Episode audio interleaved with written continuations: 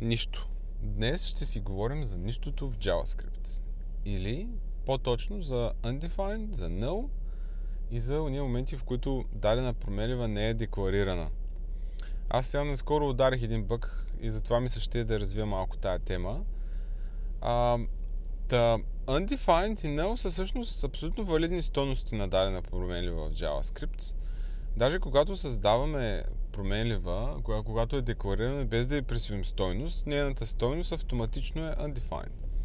Например с var test точка запетая. В този вариант а, нашата променлива няма стойност, която ние сме задали, а има стойността undefined.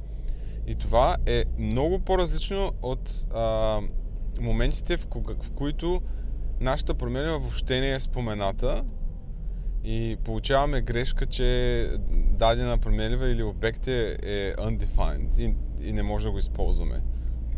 За пример, ако се опитам да конзологнем нещо, което не съществува, т.е. до сега не сме го споменавали в кода си, ще получим грешка, че а, въпросната променлива е undefined, но това си е exception.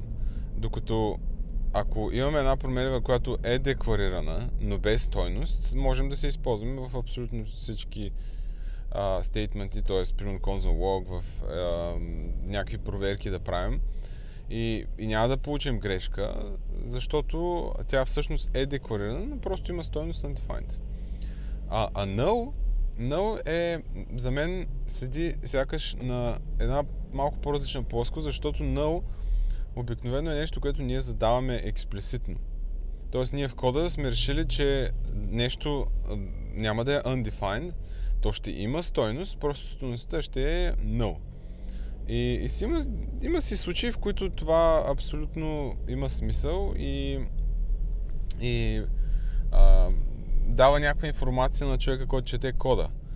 А, и обикновено бъговете с тези три неща, т.е. undefined, null и промени, които не са дефинирани, се получават тогава, когато а, нашите проверки не са толкова а, конкретни, колкото трябва да бъдат.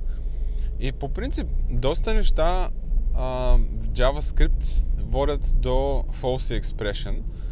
Тоест, ако имаме един if и да кажем пуснем а, някаква променлива вътре, и тази променлива може да бъде доста неща и да доведе до false на този if. Uh, undefined и null съответно са false uh, expressions. Uh, празен string също води до uh, до false.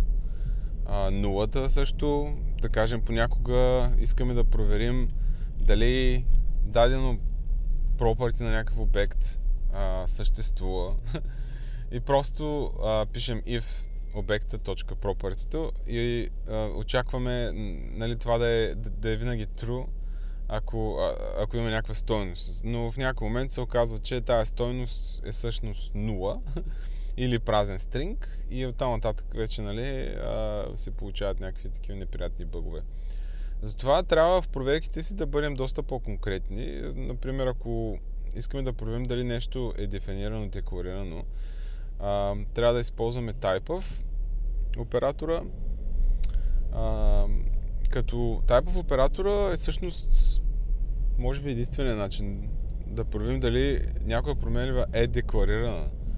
Ако, ако нещо не съществува, не може да напишем просто if това въпросното нещо, защото тогава ще получим exception, че се опитваме да използваме някаква променлива, която не е декларирана. Та, нищото е сложно нещо JavaScript.